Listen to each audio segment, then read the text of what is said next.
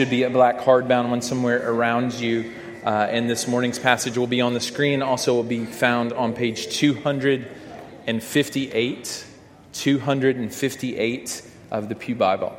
Um, I want to begin this morning with a video, and it is a it is a scene from that should be very familiar to you. This has gone viral, uh, and I also think that uh, it perfectly illustrates what we're talking about today is we're going to be talking about worship and we're going to be talking about what does it mean to live life with devotion. And the reason i'm going to show this is, is this is a little girl who's standing on stage with her peers um, and kids the reason that they're so funny is because they're able to live life unfiltered, right? They're not really conformed to uh, the expectations of a crowd.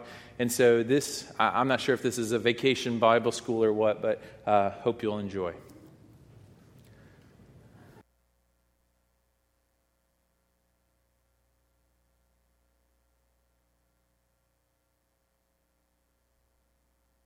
She's in it.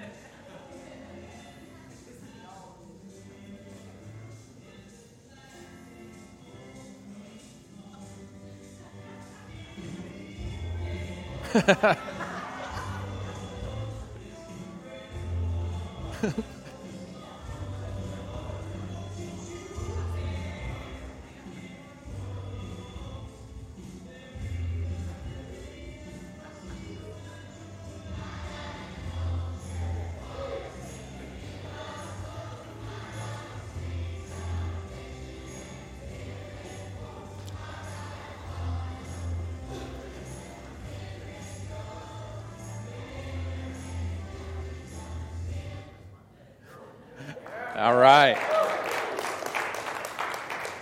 And a child shall lead them, right? I mean, it is, it is amazing to watch children because they get uh, what the essence of worship is, right? I mean, it is just about being who you are before the Lord. Now, this, this morning is not primarily about um, any kind of outward expressiveness, but what we're going to learn as we look at 2 Samuel chapter 6 is that that worship is as much about a life laid down as it is songs that we lift up to God. It's both of those things. So we want to we want to look at what does it mean to have a wholehearted response to who God is and what He's done. And um, yeah, we're going to look at 2 Samuel chapter six, and that may be sound like a remote place to learn about worship, but I think God has some really important lessons for us. And um, this scene takes place in 2 Samuel chapter 6, right after David had begun to rule as king.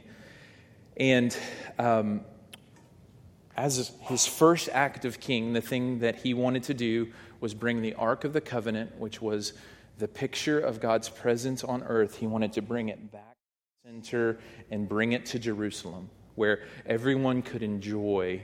Um, but you're going to see that there are some unexpected things in this passage that we wouldn't think about when we normally think about worship. There is a well intentioned man named Uzzah who the Ark of the Covenant is traveling by ox, and it, the oxen stumble, and he reaches out and he touches the Ark, and he's struck dead, right? So that creates a little bit of tension in the picture of worship. And so we're going to wrestle with that. What does that mean for us as the people of God. And David, honestly, when God struck down Uzzah dead, um, he was pretty angry. And he said, Well, I'm not going to take this ark any further. He says, I'm going to just park it right here at the house of a man named Obed Edom. And we're going to pick up the passage after God begins to bless the household of Obed Edom because the Ark of the Covenant is there.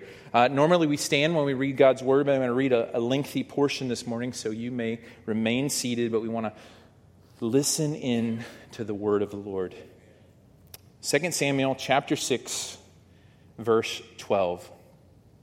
And it was told King David, The Lord has blessed the household of Obed Edom and all that belongs to him because of the ark of God. So David went and brought up the ark of God from the house of Obed Edom to the city of David with rejoicing. And when those who bore the ark of the Lord had gone six steps, he sacrificed an ox and a fattened animal, and David danced before the Lord with all of his might. And David was wearing a linen, a linen ephod. So David and all the house of Israel brought up the ark of the Lord with shouting and with the sound of the horn. Verse 16 As the ark of the Lord came into the city of David, Michal, the daughter of Saul, who was also David's wife, looked out of the window and saw King David leaping and dancing before the Lord, and she despised him in her heart. And they brought in the ark of the Lord and set it in its place inside the tent that David had pitched for it. And David offered burnt offerings and peace offerings before the Lord. And when David had finished offering the burnt offerings and the peace offerings, he blessed the people in the name of the Lord of hosts. And he distributed among all the people, the whole multitude of Israel, both men and women, a cake of bread, a portion of meat, and a cake of raisins to each one. Then all the people departed, each to his house. And David returned to bless his household. But Michal, the daughter of Saul, came out to meet David and said, and this is dripping with sarcasm how the king of Israel has honored himself today, uncovering himself today before the eyes of his female servants, as one of those vulgar fellows shamelessly uncovers himself. And the Lord said to Michal, It was before the Lord who chose me above your father and above all his house to appoint me as prince over Israel the people of the Lord, and I will celebrate before the Lord. I will make myself yet more contemptible than this, and I will be abased in your eyes, but by the female servants of whom you have spoken, by them I shall be held in honor. And Michal, the daughter of Saul, had no child till the day of her death. This is the word of the Lord. Thanks be to God. Let's pray. Father, thank you that your word is binding and it's authoritative, and we don't get to edit out parts that are difficult to understand. But in those parts, you reveal something of your character and your beauty. I pray that you would have us have rapt attention this morning.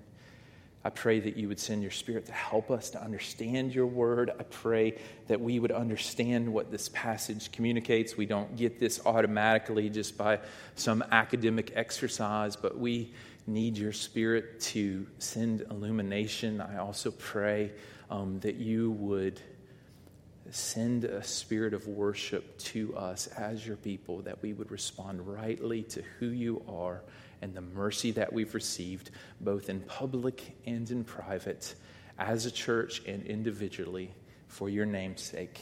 Amen. So, 2 Samuel chapter 6, it's both beautifully complex and wonderfully simple. It's complex because its subject is God. God is different than us. He is transcendent. He is although we're made in his image and we reflect him, there's some things that we don't share with God. And what comes into view in this passages are some ways that we are very unlike God. So there are some sharp edges in this passage. I'm not going to try to round them off for us. But what we're going to see as we press into the, the beauty and the complexity of God is there is a lot of reason to worship. And then it's also wonderfully simple because um, this simply is an explanation of what does it mean to respond with all of our hearts, all of our souls, all of our mind, and all of our strength before God, right? So there's this picture of David who danced before the Lord with all of his might, right?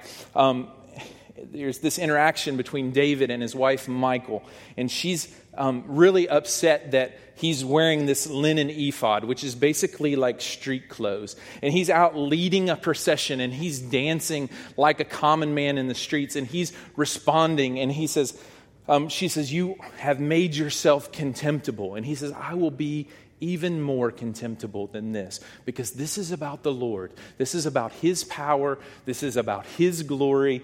And other translations say, I will be even more undignified than this. So, every person in this room, right, if you have placed your faith in Jesus, you have to ask yourself This isn't about expressiveness, but what does it mean for me to be an undignified worshiper of the living God, right? For some people, it will mean I'm going to dance with all of my might. For some people, um, you might just be, you know, sticking your toe in the water and you might start to tap your foot to the beat of the music, right? I mean, this is how do we respond? What does it look like for you to be contemptible, right? What does contemptible worship look like? So that's where we're going is we're going to look at 2 Samuel chapter 6. We're going to try to understand it in its context, and then we're going to try to make some application both individually and as a church. Um, and the first thing that we're going to learn is that God both defines and opens the way for authentic worship.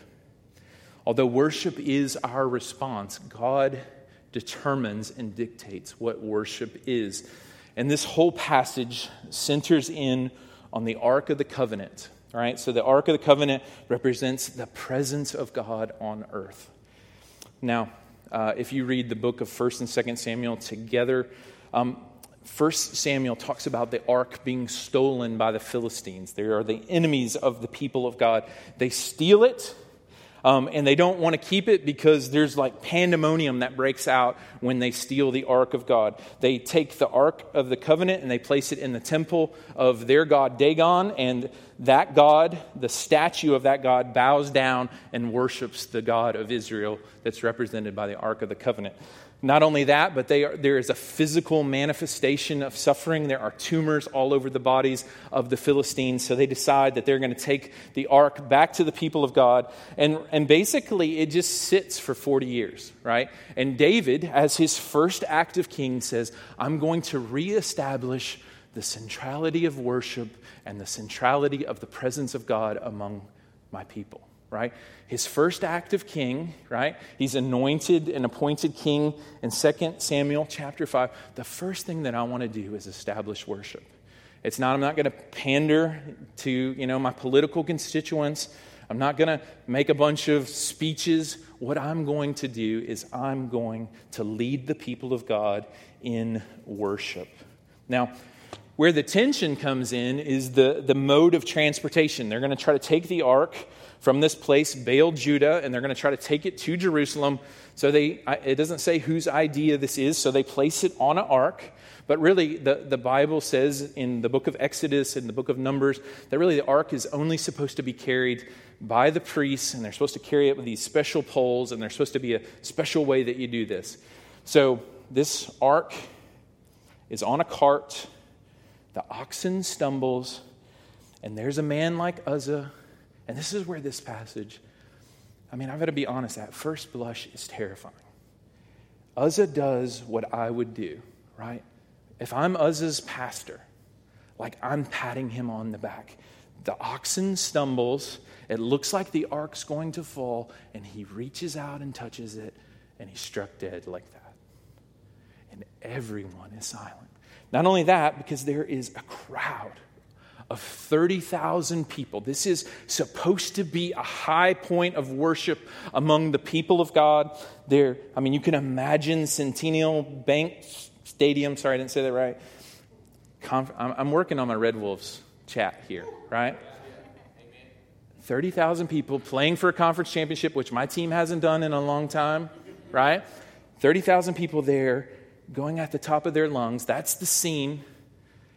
And Uzzah reaches out and touches the ark and he's struck dead, right?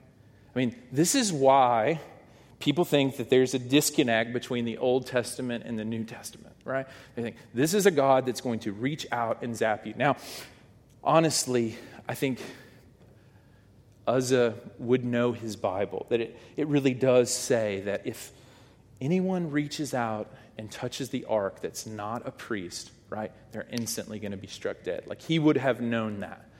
But the reality is the reason that these things strike us so deeply is because we are so used to mercy that when we see God extend justice, right, we're terrified. Right? So how do we resolve that? But this this tension, right, is where the essence of worship is actually found. Um, this was not a very seeker sensitive worship service. J.D. Greear helps us in his book, Not God Enough. He says, We want a God who will restore us to a, pe- a peaceful equilibrium, take away our stress, and promise us a blissful afterlife. Most Christians haven't rejected God, they have just reduced him. Even if you are not sure you believe in God, do you approach the concept of him sensing that he is that if he is there, he is just a bigger, slightly wiser version of you? Surely you would expect that if he really does exist, much of what he says will go against your preconceived notions. Um, and this passage is example number one, right? I mean, God acts in ways that are different than us, right? But we have to also know that we are looking at a story that we already know the end to, right? So, this is a picture of the holiness and the justice of God, but we also know the end of the story. I think I'm mature enough to talk about this now. So I'll compare this to what took place in my life a couple of weeks back, right? So I'm cheering for my favorite baseball team. They make it to the College World Series. They win game one. This is a three game series. They're leading game two, three to two. In the bottom of the ninth, they're down to the last strike, and they miss a pop foul. And one thing leads to another, and they lose game two, and I know at that moment it is inevitable that we will lose game three, right? I had actually, I, I saw some people and they said, Are you going to watch the game tonight? I was like, No, I already know how this ends because I did and I didn't have to watch it and I was right. I was hoping that I would be wrong, but I knew how this story would end. Well, it's the same way for us as the people of God. We can't just look at the story of Uzzah without considering Jesus, right? Because this God who is perfect in holiness and righteousness and justice enters the story on behalf of his people. He sends a mediator named Jesus Christ. And this is where worship comes from that the God who is perfectly holy and just has mercy on us. And so, in the book of Matthew, chapter 27, when Jesus gives up his last breath on the cross, there is a veil in the new temple that separates the holy place from the most holy place where the same ark of the covenant that represents the presence of God and it's torn from the top to the bottom saying that everyone that was once had to stay far off now can draw near. Now the presence of God is not something that you have to fear, but now it's something that you desire. Now it's something that you can live in the good of, right? So Uzzah, right, is a picture of all of us, right? When we we didn't know our way, we didn't know just how righteous and holy God was, but God sent a way for us in and through Jesus. And that is reason for us to rejoice. The holiness and the justice of God is met in Jesus, so we can draw near. The God of justice has mercy on us, right? And listen, and this, and this is honestly why worship sometimes feels flat, right?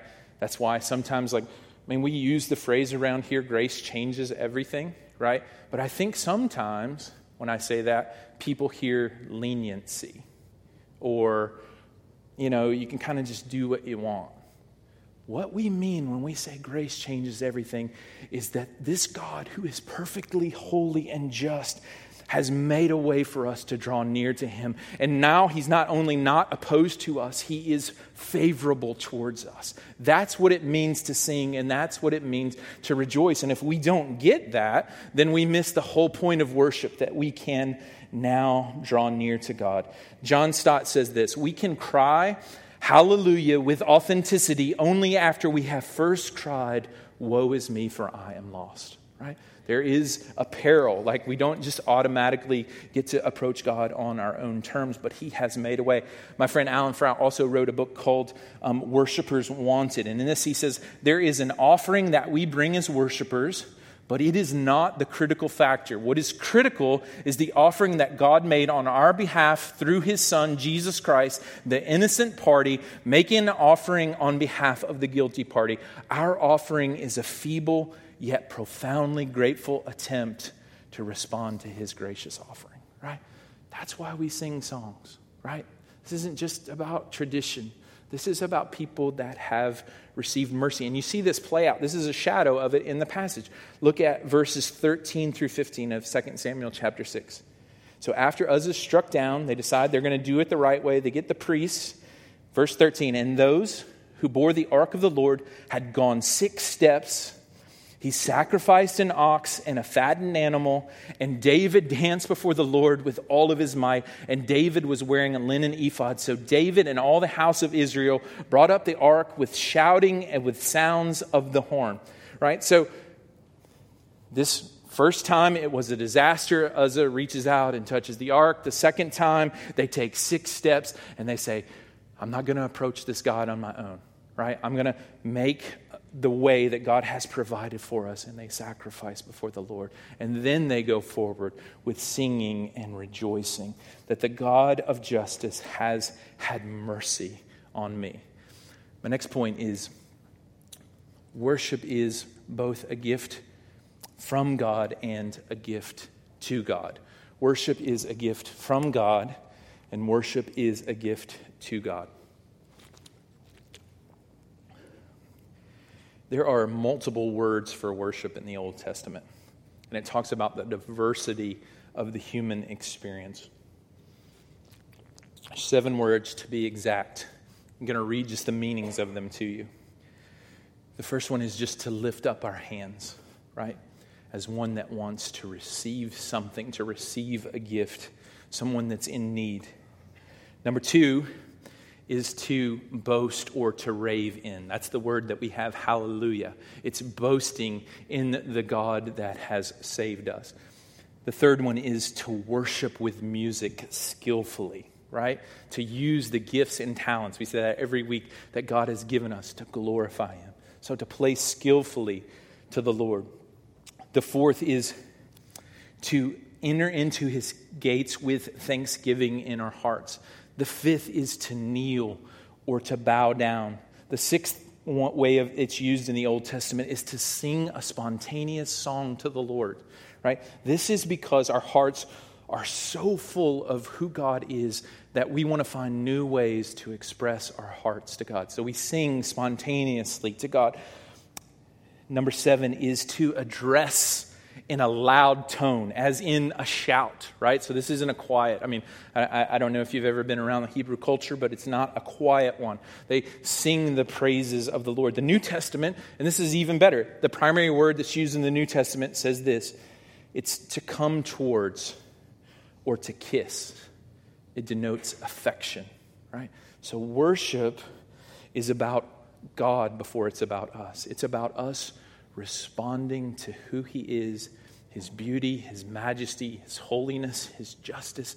All of that God is now for us in and through Jesus Christ. So we want to offer up our lives and our bodies, our time, our resources, because this God is worthy of all of our worship, right? It's not about primarily about how we feel. It's not about how you enter a room on a Sunday morning. It's not about your religious background.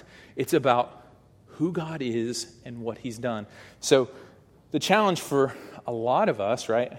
It's not my challenge. My challenge is to be overly emotional. But for most people, the, the challenge here in the South is to take truths that you knew growing up, right? Truths that you probably took for granted, right? That you maybe learned in a Sunday school class somewhere with Board Jesus, and to allow that, those truths to travel the distance from your head to your heart in such a way that it makes you want to praise Him. And, and the missing link in all of that is like, you can't drum this up, right? The only thing that can cause worship to happen among the people of God is for the Spirit of God to breathe on us and open up our eyes to see Jesus. Worship is a response to seeing Jesus. Now, some days, right, you are going to be on the mountaintop, and some days you are going to want to glorify God with all that you are. Everything that you do, you want to be love and you want to serve other people. But it's also, worship is also when things aren't going well, right? And all you can do on those days is simply ask help. Both of those things are worship to God. So we want to offer up worship is a gift from God and it's a gift to God. Alan Frow also says this. He says, So, what does it mean to be a true worshiper? First, I believe it's someone who is true in focus, someone who understands that worship is not for his or her pleasure, but for God's pleasure. Right? So we're gathering here on a Sunday morning to offer a sacrifice of praise to who God is. Romans 12 language. We're offering up our bodies as a living sacrifice to who God is, right? We want to respond. We want to bring Him pleasure. We're not trying to earn anything, we're not trying to merit anything, right? I think I can identify with this because I'm a dad, right? My kids, I, I never love them anymore, but there are moments when just the pride in who God has made them to be and what He's doing in their life brings me so much joy, right? I'm able to look into their lives and see the person that God has made them to be, right? And I take pleasure in that. And right, regardless of where you're at in your story this morning, right, you have the same opportunity to bring all of who you are before the God of the universe and bring him pleasure. Now, I think there's a lot we can learn from David's response to his wife, Michal. I mean, she is indignant over his style of worship, right? And, and, honestly, that's the picture of what it means to be a Christian in the South, right? I mean, people don't care if you claim Jesus to be your Savior, but they do get really uncomfortable if you're sold out to Him right? They do get really uncomfortable if you're all about Him all the time, 365, 24 7. I'm not saying be perfect by any means, but I'm saying if you are sold out for the living God here, you're pretty undignified, right? Because it's all about outward appearances. It's all about social circles. It's all about maintaining the generational presence inside the church, all of those things. And, and who God is is almost assumed. Right? So we want to fight really hard to become a group of people that authentically respond to God. So basically, his wife Michal is saying, You should act like a king, you know? Be more like my father's Saul. Like she wanted him to come in with pomp and circumstance and to wear his royal robe and have this big coronation. And David said, I am acting like a king. I'm leading my people in the worship of God. He didn't make any distinction between himself. He dressed as a common man and he let loose before the Lord because he was worthy, right? That's a true picture of leadership. It wasn't, uh, I mean, the most important person by any measure in that kingdom was the king. And he's saying, This is going to be the passion and the priority of my life and of my people. So, worship is a gift to God, but it also is a gift to us. And we see throughout the Psalms that this is where we encounter God Himself, where not only we respond to who He is, but he responds and he inhabits the praises of his people, right? He meets people in their neediness. When they cry out for mercy, he extends mercy. When you are in need, he meets you at your point of need. God gives us the gift of himself. So I want to just make a, a couple of points of application, and then we're going to um, hopefully respond to him well. First application is authentic worship incorporates both our private devotion and our public confession. Right? It's both of those things.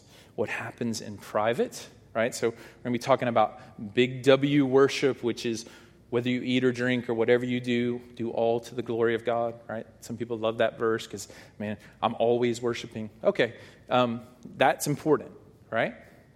But there's an order to this. And so, to illustrate this, I want you to think when you think about worship, I want you to think about Reese's peanut butter cups. So, enjoy this. I grew up in the 80s, so this is all I got.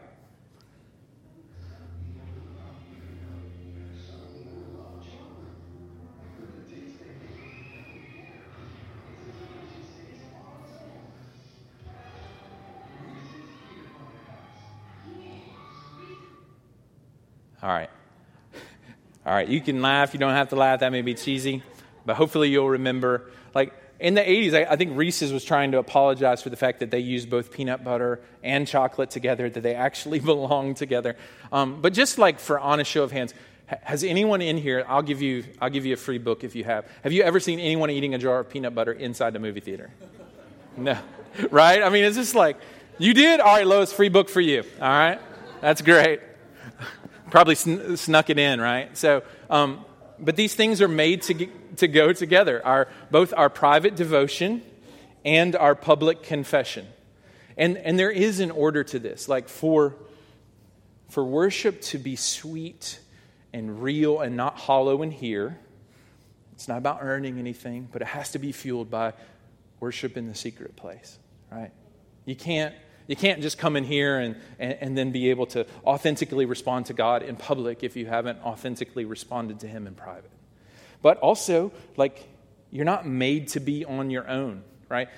There's something unique and special that happens when the people of God gather together that does not happen in your living room, that doesn't happen on a hillside.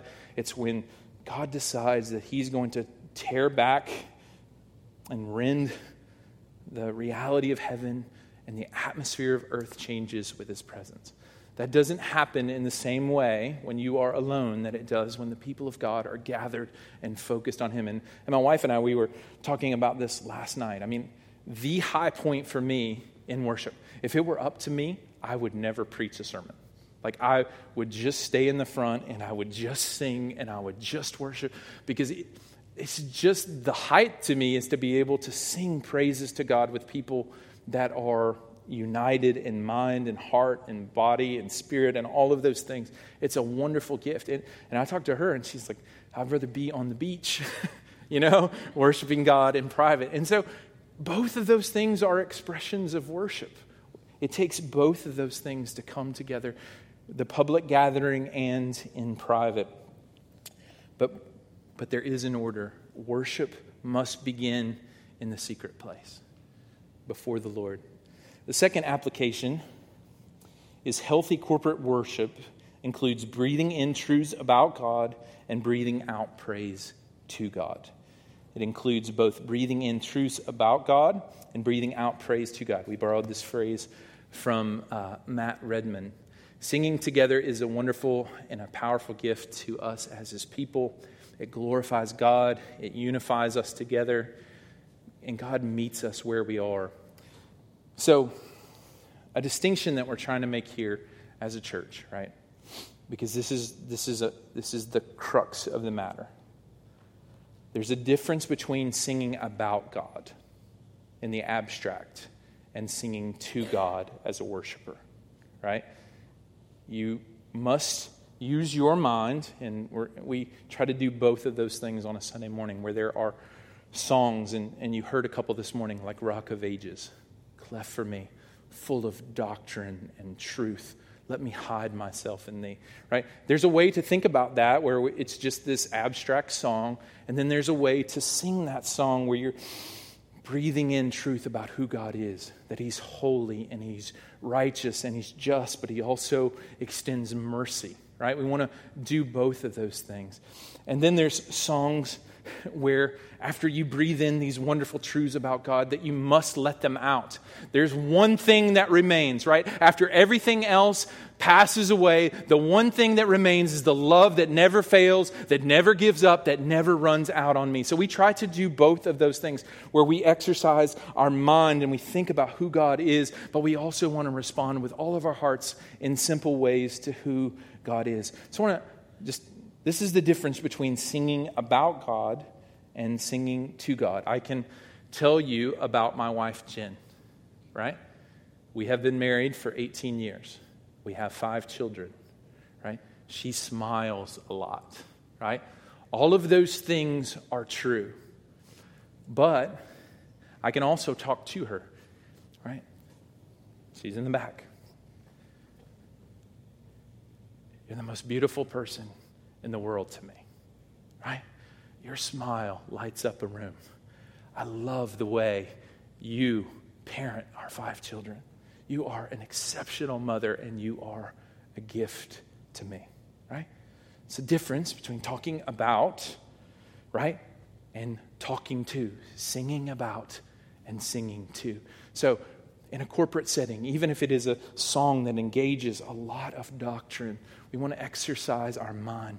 But right after you're, you're singing Rock of Ages, cleft for me, I mean, there, there should be something inside of us. God, let me hide in you right now.